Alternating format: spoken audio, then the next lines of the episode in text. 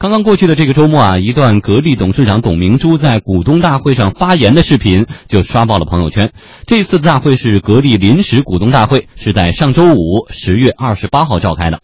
视频中的董明珠呢，气势汹汹，她说啊，我进来不鼓掌，这还是第一次。格力没有亏待你们，你看看上市公司有哪几个这样给你们分红的呢？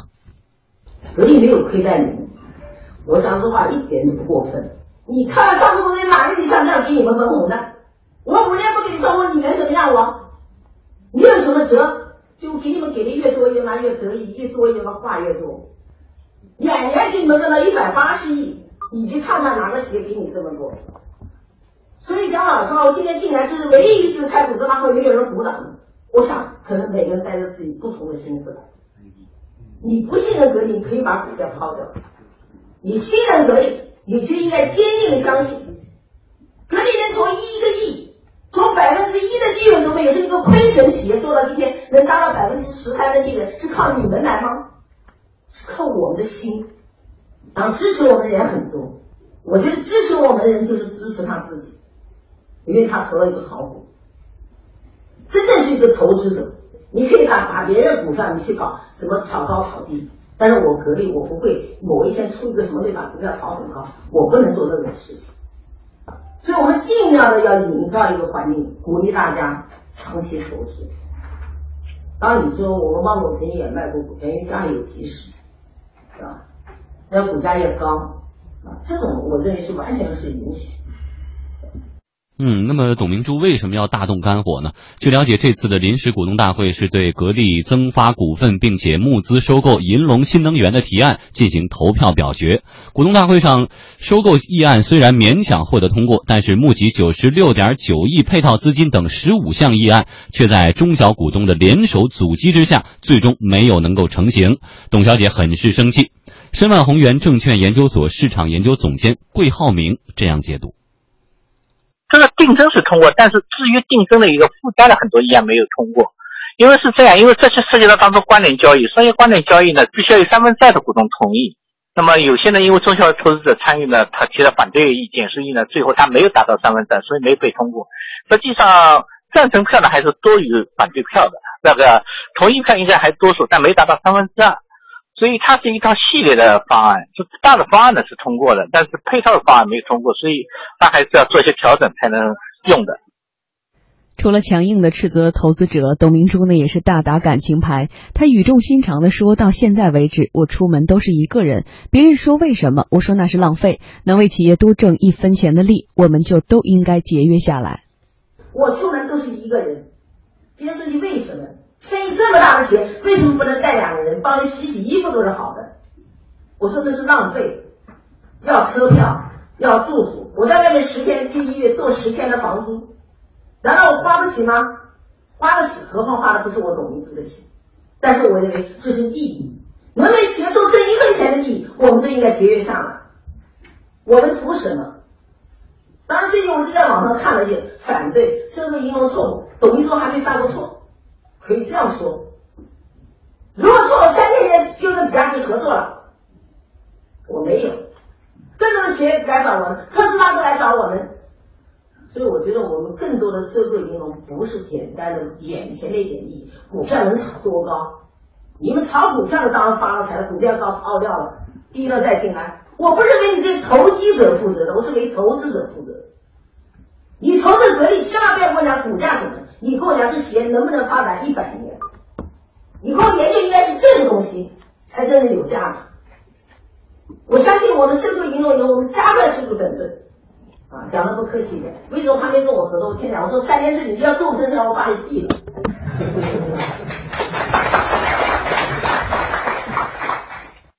好，我们的这样几段。当时在股东大会上，董明珠女士的表态也给大家播放完了哈。呃，李欣有没有注意到这两天朋友圈在刷吗？呃，是的，主要就还是用我看用的那个比较关键词用的最多的就是发发飙。对，实际上是在临时股东大会上发飙，而且有标题说因为没鼓掌就发飙了，其实并不是这样。呃，这件事呢应该是这样，按我现在看呢，整个梳理一下，目前公开媒体披露是这样。第一个呢，就是首先发飙呢。这个这个，它前后时间应该是这样啊，就是临时股东大会召开，这这次虽然是临时，但是它很重要。它实际上是要通过一系列大概二二十六个议案。这二十六个议案，其实说到根本就是所谓在董明珠心目中是个叫格力未来的百百年大计，就是要收购那个银龙新能源。嗯，收购那个呢，实际上就是进军新能源汽车。那这个对于百利，因为对呃对于格力，因为此前就有很多空调产业传统的这种空调产业，它一旦要转型，汽车是它最好的，因为它具备这种大大制造的属性，有国家政策导向，而且它的这个产业规模足够大，什么，所以大部分的空调转业呢，这种呃叫叫转型呢，可能汽车都是首选。那对董明珠呢，其实他起步，他此前原来也考虑过，因为不说了吗？说我们此前要跟比亚迪，早就跟比亚迪了，为什么没有我们什么负责任什么的？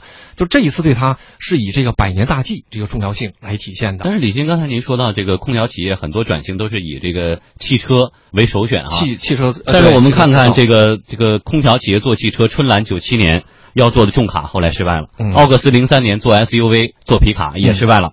呃，格林科尔呢，零三年做客车失败了。再来说这个格力的劲敌美的，零九年的时候做客车也失败了。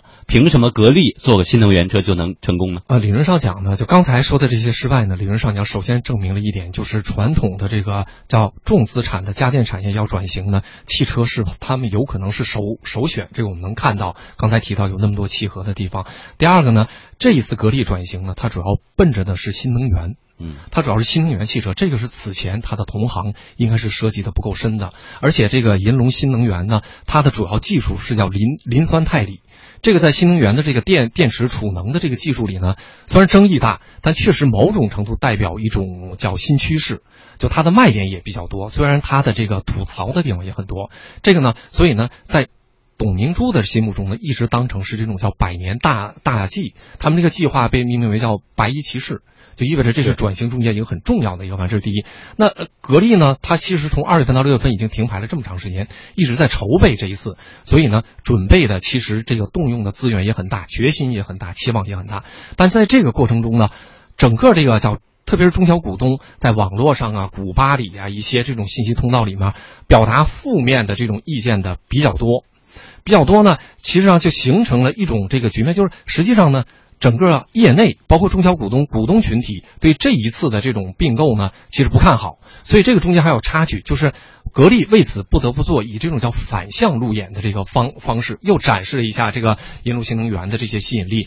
但据说还不满呢，因为你开始反向路演，就是不是在外面路演，是把人家请到这个现场管理和生产现场，这个就表示实际上呢是有说服和引导的这个意义在，就此前不被看好。那这样好像效果也不好，所以。我们感觉到这一次呢，在七月份、八月份，董明珠实际上在跟媒体披露啊，这些什么都表达了对这一次的这个重大的这种举措的这种期望，这种非常的期望，因为你看意味着是格力未来的这个叫百百年大计，但这个过程中间面临的压力很大，所以这一次是要股东投票来进行进行选择，比如是不是通过被否决。那在这个时候呢，我们会看这个顺序应该是这样，肯定是先开会，董老板先讲话，这个。投票的这个结果是当天晚上才开始出来的，那就意味着当时董明珠在讲话的时候，他只是知道在东中小股东的这个心目中对这个不认可的，当然不认可的原因有非常多，咱们后文能提到，最大的就是对中小股东，他因为定向增发，他增发的价格比相当于他近期的最低价，比他此前的叫叫基准价二十日前的平均价十七点几还低了两两块钱，那就意味着。大股东或者叫关联的这些股东呢，他能通过这种叫融配的方式，把那个叫占股的这个份额给补回来。但中小股东完全被摊薄，而且大体上如果全通过呢，好像算过摊薄的这个比率大概是百分之二十五。那你就自己算吧，就是我这个相当于我跌了百百分之二十五，凭空跌嘛。虽然有利好，有可能涨不回来嘛。所以在这种情况下呢，我们能看得出来，董明珠他在这个会议上这个讲话呢，首先面临压力，他是有情绪的。所以进来说说为什么鼓掌？鼓掌对于这种企业家根本不在意，他后面那句话才重要。说就代表每个人都带着各自的心思来的，这才是他的重要。就是你不鼓掌没关系，但是呢，你因为对我们的这个百年大计，对格力未来的重要的策略你们不认同，所以连鼓掌都忘了。这然后呢，我们看出来前半段呢这种声色俱厉叫发飙。